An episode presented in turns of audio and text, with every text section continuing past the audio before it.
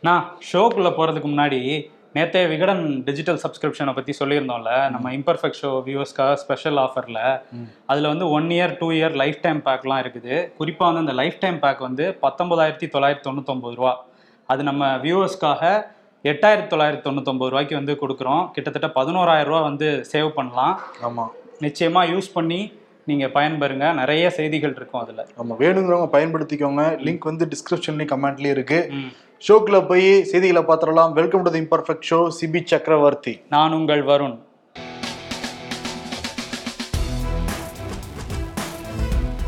தமிழக ஆளுநர் கண்ணா பின்னா கவர்னர் ஆர் என் ரவி வந்து இன்னைக்கு டெல்லி கிளம்பி போயிருக்காரு. காலையில ஏழரைக்கே ஃபிளைட்டு ஆனா அதை விட்டுட்டு பத்து மணி ஃபிளைட்ல தான் கிளம்பி போயிருக்காரு.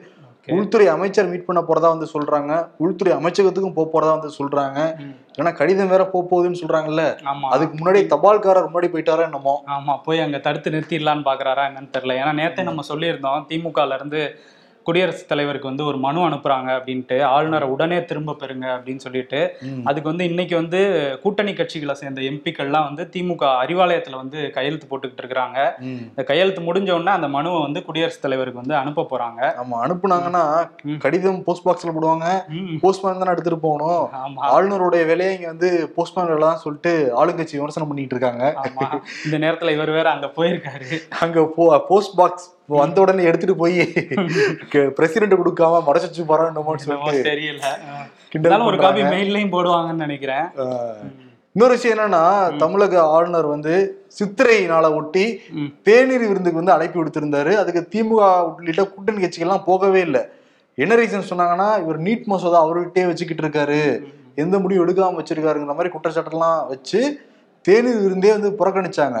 ஆனா அதிமுக பாஜக பாமகலாம் தேநீர் விருதுல கலந்துக்கிட்டாங்க.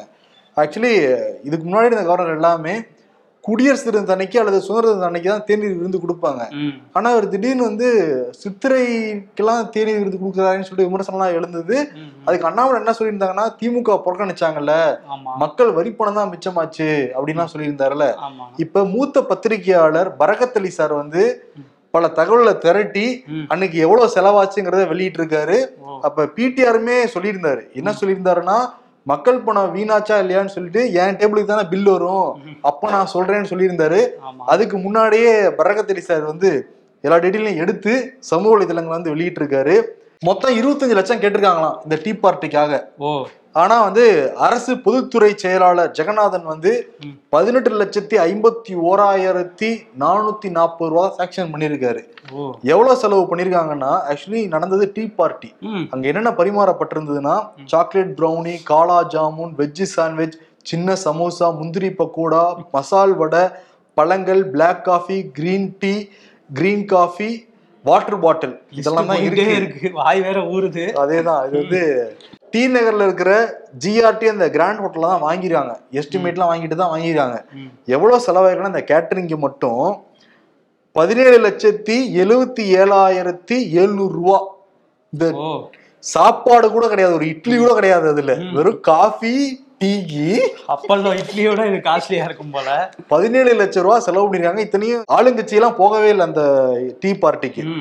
இன்னொன்னு என்னன்னா அந்த ஃப்ளவர்ஸ் வச்சு அலங்கரிப்பாங்கல்ல அதுக்கு ஊட்டியிலிருந்து ஆள் வர வச்சு சிஎம் ஒய் மலர்கள் டிபிஎஸ் ஃப்ளோரா அப்படின்னு சொல்லிட்டு மலர்லாம் வாங்கிக்கிறாங்களாம் ஓ. இதோட கணக்கு மட்டுமே ஒரு லட்சத்தி எண்பத்தி எட்டாயிரத்தி அறுநூத்தி ஒரு ரூபா. அதுக்கப்புறம் ஹவுஸ் கீப்பிங்க்கு ஒரு லட்சத்தி ஏழாயிரத்தி ஐநூத்தி பதினாறு ரூபா. அந்த இன்விடேஷன் அடிப்பாங்கல்ல இன்விடேஷன் அடிக்கிறதுக்கு மட்டுமே ஒரு லட்சத்தி ஐம்பத்தி ஓராயிரத்தி அறுநூத்தி எண்பத்தி ஒரு ரூபா பிஆர்ஓ செலவு முப்பதாயிரத்தி எழுநூத்தி அறுபத்தெட்டு ரூபா. பொதுன்னு சொல்லிட்டு ஒரு செலவு எழுதியிருக்காங்க. பதினேழாயிரத்தி நூத்தி முப்பது ரூபா. ஆக மொத்தம் இந்த மூணு கட்சியும் கலந்துகிட்ட இந்த டீ பார்ட்டிக்கு. இருபத்தி ரெண்டு லட்சத்தி எழுவத்தி மூணாயிரத்தி முன்னூத்தி தொண்ணூத்தி ஆறு ரூபா செலவாயிருக்குன்னு சொல்லிட்டு தகவல் வெளியாயிருக்கு ஆஹா. இப்ப மக்கள் பணம் வீணாச்சா ஆகலையாங்கிறத அண்ணாமலை தான் முடிவு பண்ணணும். ஆமா மக்கள் வரி பணத்தை வந்து வீணடிக்கலைங்கிற மாதிரி அவர் பேசியிருந்தாரு. ஆனா இவ்வளவு செலவழிச்சிருக்கிறாங்க. அவங்க வீட்லயே வந்து டீ குடிச்சிருந்தா செலவாயிருக்குமா அரசாங்கத்துக்கு? எல்லாம் நம்ம வரி பணம் தானே? நம்ம கிட்ட இருந்தானே வாங்குறாங்க எல்லாமே.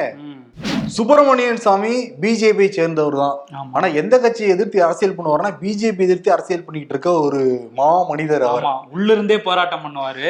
வேற கட்சிக்கு போய் எதிர்க்க மாட்டேன். இங்க இருந்தே கட்சி எதிர்ப்பேங்கிறாரு. சமீபத்தில் ஒரு ட்விட் வந்து போட்டிருக்காரு. பயங்கர வைரல் ஆயிருக்கு. என்ன சொல்லியிருக்காருன்னா பிரதமர் மோடியும் அமித்ஷாவும் ஹரண் பாண்டியாவுக்கு திட்டமிட்டு பண்ண மாதிரி எனக்கு பண்ண மாட்டாங்கன்னு நான் நம்புறேன். என்னோட நண்பர்களுக்கெல்லாம் நான் சொல்லிக்கிறேன். எனக்கு ஏதாவது பண்ணாங்கன்னா அதை நான் திரும்ப பண்ணுவேன். அப்படிங்கிற மாதிரி போட்ட ட்விட் வந்து பயங்கர வைரல் ஆயிருக்கு. கிட்டத்தட்ட மோடி அமித்ஷாவையும் அசைச்சு பார்க்குற மாதிரி இருக்கு இந்த ஒரு நாலு வரி ட்விட். யார் இந்த ஹரன் பாண்டியா? அவருக்கு என்னதான் பண்ணாங்க அவங்க? ஹரண் பாண்டியா யாருன்னா குஜராத்ல மோடி சிஎம் இருந்தப்ப ஹரண் பாண்டியா தான் உள்துறை அமைச்சரா இருந்தவர். ஓகே. ரெண்டாயிரத்தி மூன்றாம் ஆண்டு இவர் அகமதாபாத்ல சுட்டு கொல்லப்பட்டவர். மோடி அமித்ஷாக்கு எதிராக தொடர்ந்து வந்து எதிர்த்து வேலை செஞ்சுக்கிட்டு இருந்தவர் தான். இவரும் சின்ன வயசுல இருந்து ஆர்எஸ்எஸ்க்கு போனவர் அப்புறம் படிப்படியாக பிஜேபி வந்து உயர்ப்பு பதவிகள்லாம் வகிச்சவர். ஆனா சுட்டு கொல்லப்பட்டாங்க. இவரோட மனைவி என்ன குற்றச்சாட்டுறாங்கன்னா இவருக்கு போதிய பாதுகாப்பு அப்ப இருந்த சிஎம் மோடி வழங்கவே இல்லைன்னு ஹரண் பாண்டியாவோட மனைவியை குற்றச்சாட்டுறாங்க அவருடைய அப்பா என்ன சொல்றாங்கன்னா மோடி தான் கொண்டுட்டாருங்கிற மாதிரி குற்றச்சாட்டு கடைசி வரைக்கும் வச்சுட்டு இருந்தார். அவர் இறந்து போனார் கடைசியில. இப்போ இந்த ஹரண் பாண்டியா வச்சு தான் சுப்பிரமணியன் சாமி ட்விட் போட்டிருக்காரு. ஓ அதுவும் குஜராத் தேர்தல் தேதி அறிவிக்கப்படுற சில மணி நேரங்களுக்கு முன்னாடி இதை போட்டிருக்காரு. ஹரண் பாண்டியாக்கு திட்டமிட்ட மாதிரி எனக்கு பண்ண மாட்டேங்க நம்புறேன் அப்படின்னு என்ன அர்த்தம்? ம். ஏதோ திட்டமிட்டு இருக்காங்கிறது தெரிஞ்சிருக்கு. அது தெரிஞ்சுதான் சுப்பிரமணியன் சாமி இப்போ ட்விட் வந்து போட்டிருக்காரு. போட்டிருக்காரு.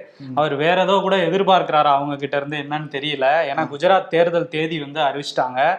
டிசம்பர் ஒன்னு டிசம்பர் அஞ்சு ரெண்டு கட்டமா தேர்தல் நடத்த போறாங்க. டிசம்பர் எட்டாம் தேதி வந்து தேர்தல் முடிவுகள் வந்து வெளியாக போகுது. முதல்ல சுப்பிரமணியன் சாமி சொன்னது. மிகப்பெரிய அதிர்வலைகளா வந்து நார்த்ல வந்து கிளம்பி இருக்கு கண்டிப்பா தேர்தல் எதிரொலிக்குமாங்கிறது தேர்தல் முடிவுகள்ல தான் நமக்கு வந்து தெரிய வரும்.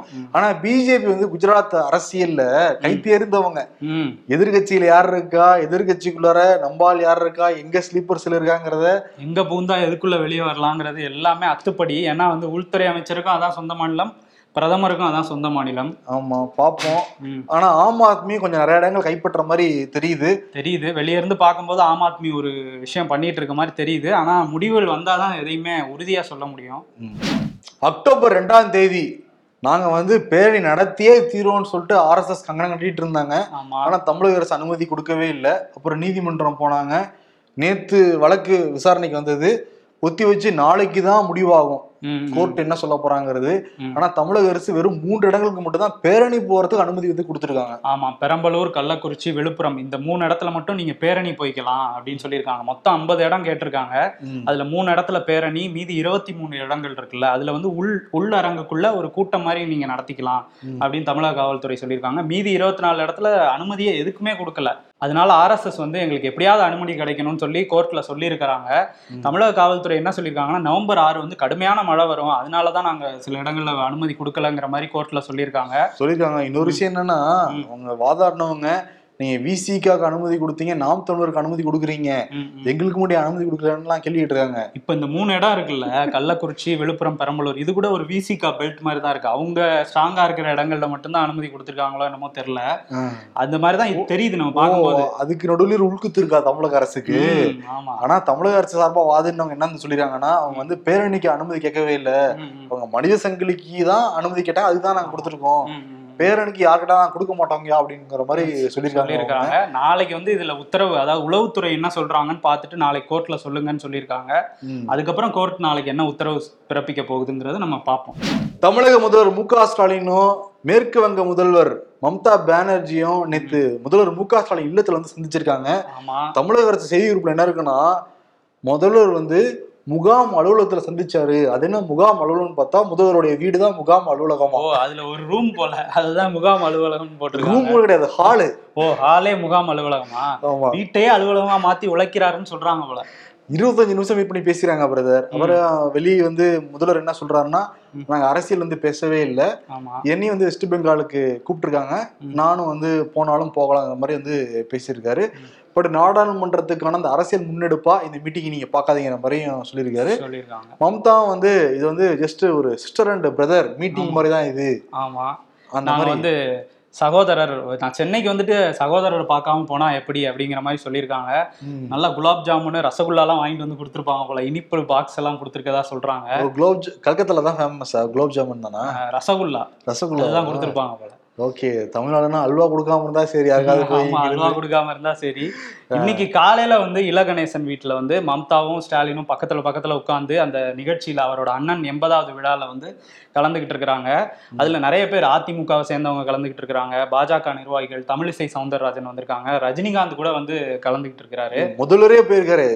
தமிழ்நாடு முதல்வர் மு க ஸ்டாலினும் போய் கலந்துக்கிட்டு ஆமா ஆமா. பக்கத்துல. பக்கத்துல உட்கார்ந்தாங்க. மம்தாவும் ஸ்டாலினும். சென்னையில இன்னைக்கு காலையில மழை பெய்யவே இல்லை. தூறல் மட்டும் தான் இருந்துச்சு. ஆனா மயிலாடுதுறை காரைக்கால் போன்ற பகுதிகளில் மிதமான மழை இருக்கு. அப்பப்போ பெய்யுதுன்னு வந்து சொல்றாங்க. ம். ஆனா இன்னொரு நான்கு நாட்கள் மழை இருக்கும்னு தான் சொல்றாங்க. வானிலை ஆய்வு மையம் தமிழ்நாடு முழுக்க அலர்ட்டா தான் இருக்கணும். தமிழ்நாடு காவல்துறை கூட சொல்லியிருக்காங்க. நவம்பர் ஆறு பயங்கரமா மழை பெய்யுங்க ஓ இப்ப காவல்துறையே வந்து சொல்ல ஆரம்பிச்சிட்டாங்க. வானிலை. அறிக்கையெல்லாம் கொடுக்க ஆரம்பிச்சிட்டாங்க. கோர்ட்ல சொல்லியிருக்காங்க. ஏன்னா அரசியல் வானிலை தமிழ்நாட்டுல சரியில்லையில. ம். அதனால காவல்துறை இதெல்லாம் கையில் எடுத்துட்டாங்க. ஆனா என்னன்னா இந்த சென்னை வெள்ளத்தை வச்சு இந்த சென்னையில வந்து ஒரு நாள் தான் மழை பெஞ்சிச்சு. இருபத்தி நாலு நேரம் அடிச்சு ஊத்துச்சு. அதை வச்சுட்டு டிஎம்கேக்கு ஏடிஎம்கேக்கும் எதிராக ஒரு பெரிய வாரையே போய்கிட்டு இருக்கு. பஞ்சாயத்து. முதல்வர் என்ன சொல்றாருன்னா நேற்று வந்து சர்ப்ரைஸா போய் நிறைய இடங்களை விசிட்லாம் வந்து பண்ணியிருக்காரு. அவர் என்ன சொல்றாருன்னா பத்து வருடங்களா அவங்க ஆட்சி செஞ்சுட்டு போயிருக்காங்க. ஒண்ணுமே பண்ணவே இல்லை. அதை நாங்க ஒன்றரை வருடங்களா சரி பண்ணியிருக்கோம் அப்படின்னு வந்து சொல்லியிருக்காரு. எடப்பாடி பழனிசாமி என்ன சொல்றாருன்னா நாங்க போட்டு வச்ச திட்டத்துல தான் அவங்க வந்து ஆட்சியை பண்ணிக்கிட்டு இருக்காங்க இதெல்லாம் நாங்க போட்ட திட்டம் தான் அது. சரி இதுக்கு முன்னாடி டிஎம்கே ஆட்சி பீரியட்ல ஒரு மேயரா இருந்திருக்காரு உள்ளாட்சித்துறை அமைச்சரா இருந்திருக்காரு அப்பெல்லாம் என்ன பண்ணாரு சும்மா தேவையில்லாம எங்களே குறை சொல்ற வச்சுக்கோங்கிற மாதிரி எடப்பாடி சொல்லியிருக்காரு. இன்னைக்கு காலையில பேட்டி கொடுத்த ஜெயக்குமாரா தான் சொல்லியிருக்காரு. ஆக மொத்தத்துல இந்த சென்னையில வந்து தண்ணி தேங்கி நிக்கிறதுக்கான காரணம். ரெண்டு பேருமேங்கிறது இதுல வெளிட்ட வெளிச்சமா தெரிஞ்சிருச்சு ரெண்டு பேருமே தான். ரெண்டு பேரும் தான். ஆனா திமுக அரசு வந்த உடனே கொஞ்சம் துரிதமா தான் செயல்பட்டாங்க. ஆனா கடைசி நேரத்துல அந்த வேலையை ஆரம்பிச்சாங்க ஆமா இன்கேஸ் வந்து முன்னாடியே ஒரு பிப்ரவரி மார்ச் ஆரம்பிச்சிருந்தாங்கன்னா இப்ப நிக்கிற தண்ணி கூட நின்றுக்காது. எல்லா பக்கம் இன்னும் நல்லா வடிஞ்சிருக்கும். அதுவும் வட சென்னையில குறிப்பா நிறைய இடங்கள்ல தண்ணி நின்னுச்சு. ஆமா. அது வட சென்னையை ஒழுங்கா கவனிக்கலங்கிற குற்றச்சாட்டும் இருக்கு. அதையும் சீக்கிரமே சரி செய்வாங்க அப்படின்னு நம்புவோம். பிஜேபியோடைய national IT wing head Amit Malviya பிஜேபியில முக்கியமான ஒரு நபர் தான் இவரை பத்தி தி ஒயர் இணையதளத்துல ஒரு கட்டுரை வந்து எழுதப்பட்டிருக்கு. இந்த கட்டுரைக்கு அமித் மால்வியா எதிர்ப்பு தெரிவிச்சிருக்காரு. எதிர்ப்பு தெரிவிச்சது மட்டும் இல்லாம காவல்துறையில கம்ப்ளைண்ட் கொடுத்திருக்காரு. அதை தாண்டி அவதூறு வழக்கம் வந்து போட்டிருக்காரு. இணையதளத்துல இந்த கட்டுரையை வந்து தூக்கிட்டாங்க. காவல்துறையில புகார் கொடுத்ததுனால அந்த அலுவலகத்தின் மீதும் அந்த பத்திரிகையாளர்கள் வீடுகள்லையும் ரைடு வந்து நடத்தப்பட்டிருக்கு. ரைடு நடத்தப்பட்டு கம்ப்யூட்டர் செல்போன் ஐபேட் போன்ற முக்கியமான பொருட்களை வந்து எடுத்துட்டு போயிருக்காங்க. இது பத்திரிகையாளர்கள் அச்சுறுத்த மாதிரி இருக்குன்னு சொல்லிட்டு எடிட்டர்ஸ் கில்ட்டும் அறிக்கை வந்து கொடுத்துருக்காங்க. எப்பயுமே இந்த மாதிரி பொருட்களை எடுத்துட்டு போனாங்க எழுதி தர எழுதி வந்து கொடுப்பாங்க. அதையும் எழுதி தர மாட்டேன்னு சொல்லியிருக்காங்க காவல்துறை அப்படிங்கிற மாதிரி கண்டனமாவே தெரிவிச்சிருக்காங்க. இந்தியாவில் ஆல்ரெடி பத்திரிகை சுதந்திரம் நாளைக்கு நாள் வந்து பின்னோக்கி போகுதாங்கிற ஒரு கேள்வி இருக்கு எல்லாருக்குமே. ஆமா பிரஸ் ஃப்ரீடம் இண்டெக்ஸ் வந்து ஒரு பட்டியல் வெளியிட்டிருக்காங்க. நூத்தி எண்பது நாடுகள்ல எங்கெங்க பத்திரிகை சுதந்திரம் எப்படி இருக்குன்ட்டு. அந்த நூத்தி எண்பது நாடுல நூத்தி ஐம்பதாவது இடத்துல இருக்கு இந்தியா. போன வருஷம் நூத்தி நாற்பத்தி ரெண்டு இந்த வருஷம் நூத்தி ஐம்பது. இன்னும் பின்னோக்கி போயிடுச்சு. சீக்கிரம் நூத்தி ஐம்பது நாட்டுக்கு வந்து கொண்டு வந்து வச்சிருவாங்கன்னு நினைக்கிறேன். ஆமா இப்படியே போச்சுன்னா அங்கதான் போகணும். இதை பத்தி யாராவது பத்தி எழுதிட்டா ஓகே வழக்கு தொடுத்துருக்காங்க அதை ஃபேஸ் பண்ண எல்லாருமே தயாரா தான் இருக்கும் இங்க. அதை விட்டுட்டு அச்சுறுத்துற மாதிரி நடந்துக்க கூடாதுல்ல? ஆமா அதுவும் இப்ப லேப்டாப் இதுலலாம் வந்து முக்கியமான தகவல்கள் இருக்கும். அதை. போய் எடுத்துட்டு போயிருக்காங்கன்னா ஏதோ ஒரு திட்டத்தோட தான் பண்ணியிருக்க மாதிரி இருக்கு இன்னைக்கு அவார்டு யாருக்குண்ணா? அவார்டா சரி அவார்டு சொல்லிடுறேன். அப்புறம் ஒரு விஷயத்தை நீங்க மறந்துட்டீங்க. அவார்டு யாருக்குன்னா மோடிக்கும் அமித்ஷாவுக்கும். ஏன்னா எலெக்ஷன் ஆரம்பிக்க போகுது குஜராத்ல. அதே மாதிரி சுப்பிரமணிய சாமி ஒன்று சொல்லியிருக்காரு. இங்க வந்து பத்திரிகையாளர்கள் கண்டனம் வந்து தெரிவிச்சிருக்காங்க. இதெல்லாம் சேர்த்து பாக்குறப்ப கேம் பிகின்ஸ் அப்படிங்கிற மாதிரியே இருக்குல்ல. ஆமா கேம் பிகின்ஸ் மோடிக்கு அமித்ஷாக்கு வந்து சேர்த்து கொடுத்துடலாம். கொஞ்சம் நல்லதா பண்ணுங்க. ஆமா. பதற மாதிரி பயப்படுற மாதிரி இதை பண்ணி வச்சிடாதீங்க. ஆமா. ஏதாவது பார்த்து பண்ணுங்க. ஆமா அவார்டு கொடுத்துட்டோம். அடுத்து என்ன பண்ண போறோம்? சைன் ஆஃப் கிடையாது. ஆமா. ட்விட் ஸ்ட்ரீம்ஸே படிக்கலையே. ஆமா மறந்துட்டேனே. For the next three days heavy rains in Chennai Chengalpattu Kanchipuram Tiruvallur அப்படின்னு சென்னை மக்கள் அப்படியே சிரிக்கிறாங்களாம். லோன் கேக்குறீங்களே கார் வாங்கவா பைக் வாங்கவா? டிராஃபிக் போலீஸ் போட்ட ஃபைனை அடைக்க. ஆமா அந்த அளவுக்கு ஃபைன் போடுறாங்க. குஜராத்தில் டிசம்பர் மாதம் ஐந்தாம் தேதியுடன் தேர்தல் முடிகிறது. ஆயில் நிறுவனங்கள். தொடச்சு சந்தோஷமா வராங்க. ஆமா. பெட்ரோல் விலை ஏறிடும் போலயே. ஸ்டாலின் என்னுடைய சகோதரர் போன்றவர். மேற்கு வங்க முதல்வர் மம்தா பானர்ஜி.